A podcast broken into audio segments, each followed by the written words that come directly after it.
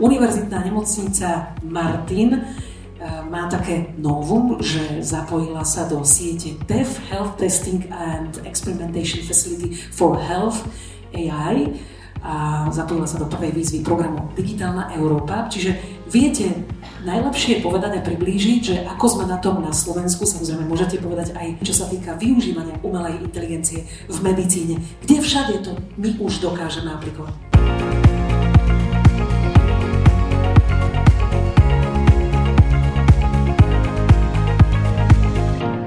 Hrdá na celý kolektív Martinské nemocnice, ktorý sa zapojil vlastne do projektu TEV Health a samozrejme je to obrovský úspech nielen pre Martinskú nemocnicu, ale pre celé Slovensko, že sme súčasťou vlastne takejto celo, celoeurópskej siete.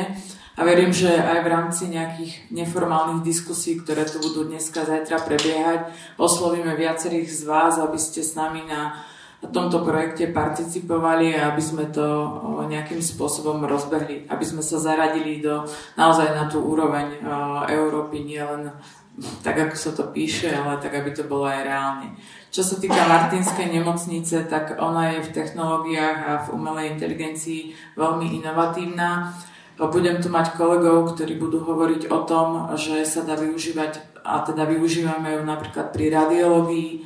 E, budem tu mať kolegov, ktorí budú hovoriť o tom, že sa snažíme využívať prvky umelej inteligencie napríklad v patológii a digitálnej patológii, ale nie je to len o tých uh, ťažko medicínskych odboroch, ako by som to povedala. Je to aj o tej prevádzke a tým, že staviame novú nemocnicu, snažíme sa, aby tá nová nemocnica bola digitálna a aby sme tie prvky, ktoré uľahčujú prácu personálu, nielen medicínskemu, ale aj nemedicínskemu, zaviedli vlastne do prípravy, aby sme ich využili naplno práve v nemocnici v Martine. Vo všeobecnosti platí, že v medicíne môžeme umelú inteligenciu využiť na napríklad algoritmy pri diagnoze pacienta, štrukturované elektronické zdravotné záznamy, využívanie virtuálnej reality pri operačných zákrokoch, digitálne operácie a tak ďalej. Mohla by som menovať dlho. Pani Antošová na úvod povedala, že v akých oblastiach pokročila Martinská nemocnica, ale keďže nás počúvajú nielen pani lekári, ale aj pacienti alebo potenciálni pacienti, to sme vlastne všetci.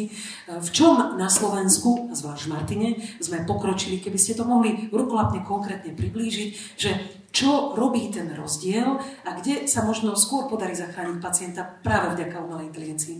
Dalo by sa na to pozrieť e, zo široka. Hej. Slovensko, otázka je, či je Slovensko pripravené aj legislatívne, aj nejak psychologicky na to, že sa do bežnej rozhodovacej praxe lekára, či už v diagnostike alebo v liečbe, zavedú prvky umelej inteligencie. A nie je to už dnes prítomné? Je to prítomné, ale e, tak ako sa hovorí, či nahradí umelá inteligencia lekára alebo sestru, tak zatiaľ nenahradí. A je to presne o tom, že my nemáme v súčasnosti dostupné schválené umelé inteligencie, ktoré by mohli mať takúto schopnosť. To znamená, že stále v podstate tie, tú umelú inteligenciu, ktorú využívame, tak ju využívame napríklad na to, aby nám zrýchlila čas, aby nám uh, skrátila napríklad čas diagnostiky pre nejakého pacienta, aby nám zlepšila nejaké procesy, aby nám pomohla s tým, že tých lekárov je naozaj nedostatok. Ale takéto konečné rozhodnutie a ten podpis lekára je tam žiadaný vždy. Samozrejme existujú na svete uh, aplikácie, ktoré dalo by sa povedať, sú už schválené na to, aby ten lekár sa nemusel následne pozrieť napríklad na ten snímok, alebo aby nemusel sa zamýšľať nad tým, či to je popísané dobre, alebo nie je to dobré. Ale na Slovensku uh, takúto rozhodovaciu právomoc umelá inteligencia ešte nemá. Takže um, je, je to naozaj, uh, by som povedala, otázka do budúcnosti, ktorým smerom sa chce Slovensko vydať a uvedomiť si hlavne tie benefity, ktoré tá umelá inteligencia prináša a na druhej strane aj tie rizika, o ktorých sa tu veľmi diskutuje.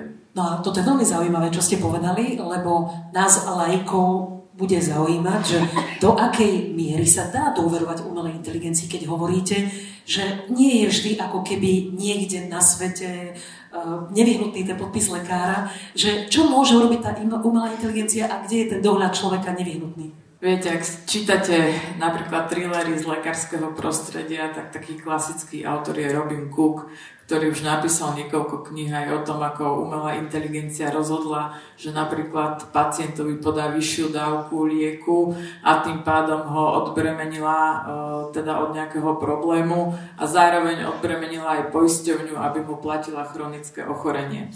Čo je samozrejme thriller z lekárskeho prostredia, ale práve takéto otázky e, a otázky etiky vedú lekárov k tomu, aby naozaj zvažovali naplno pustenie tých e, aplikácií do procesu rozhodovania a stále to je tak, že ten, že ten lekár myslí a vie a rozhoduje, takže uh, zatiaľ ten prienik alebo ten priesah je vyslovene tak, že sa to používa práve v tých procesoch pomáhajúcich efektivita, optimalizácia. Etika pri používaní umelej inteligencie v zdravotníctve, to je napríklad aj ochrana osobných údajov, alebo keď ideme do tých zložitejších rovín, rôzne experimenty napríklad s ľudskými embriami sa robia už niekde na svete. E, zatiaľ u nás, pokiaľ viem, je nejaká tá červená čiara, kde je naozaj tá červená čiara na Slovensku? Či vôbec my sa už e, stretávame s týmto problémom v nejakej vážnejšej miere, alebo zatiaľ musíme riešiť úplne iné základnejšie problémy? Tak e, určite otázkami GDPR a etiky sa zaoberáme intenzívne. V podstate minulom roku Európska komisia vydala veľmi rozsiahlu publikáciu, ktorá sa venuje GDPR a digitálnym dátam pri tzv. digitálnom biobankingu. To znamená, že vlastne data pacientov sa ukladajú a práve tie datasety sa používajú neskôr napríklad aj na tréning nejakých algoritmov umelej inteligencie. Tá smernica e, alebo to odporúčanie, čo sa týka ochrany pacientských dát, je naozaj veľmi podrobné.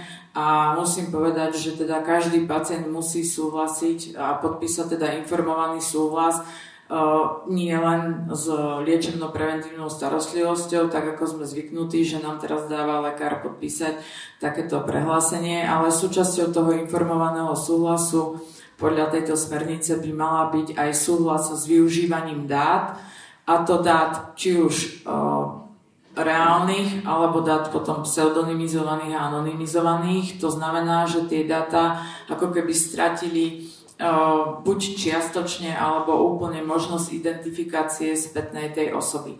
Toto samozrejme sa snažíme dostať aj do slovenskej legislatívy, aby to bolo v rámci informovaného súhlasu ošetrené. To znamená, že pacient v rámci toho informovaného súhlasu musí súhlasiť s tým, že tie dáta môžu byť buď teraz alebo v budúcnosti použité na tréning algoritmov umelej inteligencie. Bez toho to nepôjde. Pani Antošová, teraz blížme sa k záveru, hoci diskusia je veľmi zaujímavá a stále môžete vstúpiť cez aplikáciu Slido vašimi otázkami.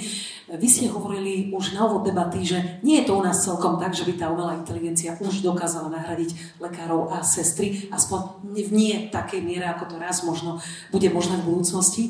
Keby ste mohli na záver zhrnúť, že čo sú tie naše obmedzenia, kde potrebujeme ešte vyrovnať tie rezervy. Prečo to ešte nie je úplne u nás možné do tej miery, ako si to predstavujete? Tak fantázia predstavy sú jedna vec, tá realita je vec druhá. Samozrejme, určité obmedzenia sú na strane technologických e, možností. To znamená, že tá infraštruktúra, na ktorú sa vlastne e, nasadí tá umelá inteligencia, nie všade je v takom stave, aby sa to dalo použiť evidujeme v súčasnosti ešte aj rengeny, kde sa vyvolávajú proste snímky a nie je to digitálny rengen. A druhá vec sú samotní ľudia, ktorí vlastne pracujú s aplikáciou umelej inteligencie a vlastne ich nastavenie a myslenie.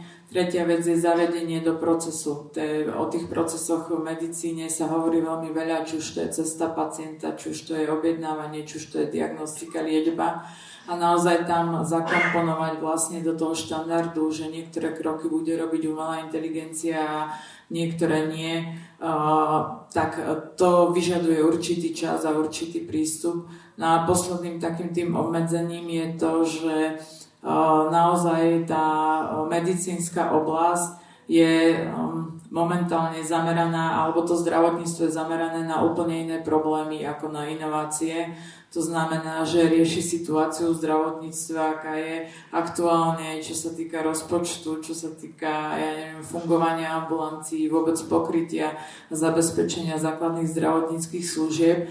A preto si myslím, že nemocnice, ktoré môžu takéto inovácie testovať a môžu dávať odporúčania napríklad aj pre regulátora, že použite napríklad toto, lebo e, zrýchli to čas, zefektívni to prevádzku, e, sú veľmi dôležité a takisto sú dôležité aj tie digitálne inovačné huby, kde aj Health Hub, ktorý spolu organizuje túto konferenciu, aj e, digitálne huby v Európe alebo ďalšie na Slovensku, môžu pomôcť nemocniciam sa zorientovať v tých riešeniach a môžu im vlastne odporučiť nejaké riešenie, ktoré im vie pomôcť. Prišla nám aj otázka, pýta sa niekto, kto sa zaujíma o túto oblasť, že chybosť aj presnosť umelej inteligencie pred autonómnym nasadením musí byť preukázaná certifikáciou ako tzv. zdravotnícka pomôcka. Problém je dĺžka schvaľovania. Ako to riešiť? Toto je jedným z cieľov aj toho projektu TEF Health, kde vlastne sa vytvorí skrz Európou sieť tzv. testovacích a experimentálnych facilít alebo organizácií.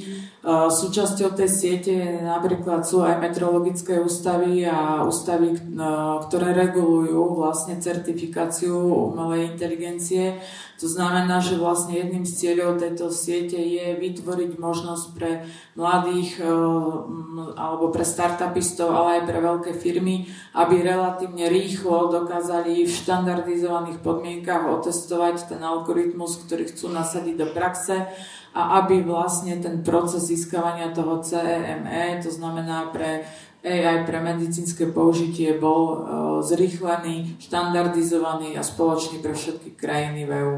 Ďakujem a už to len uzatvorím veľmi krátko jednou otázkou, že či je naša spoločnosť e, pripravená na to, aby sme vzdelávali ľudí už od základnej školy až po vysokej škole, lebo vieme, že aj pacienti musia mať nejaké penzum informácií na to, aby sa dokázali zapojiť do využívania umelej inteligencie v medicíne. Ja si myslím, že tí školáci sú veľmi uh, flexibilní v tom a samozrejme teraz rezonuje všetkými médiami, či GPT, ktorý teda sa používa, mnohí z nás ho používame na rôzne, na rôzne veci.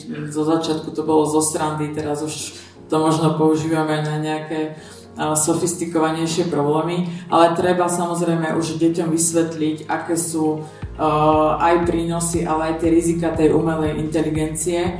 A napríklad ja si myslím, že to treba poňať tak zoširšia, že nie len pre vzdelávanie základných stredných školách, ale napríklad aj vzdelávanie zdravotníkov v oblasti umelej inteligencie bude mať veľký potenciál v budúcnosti. Ďakujem Martine Antošovej z Univerzitnej nemocnice. Martin.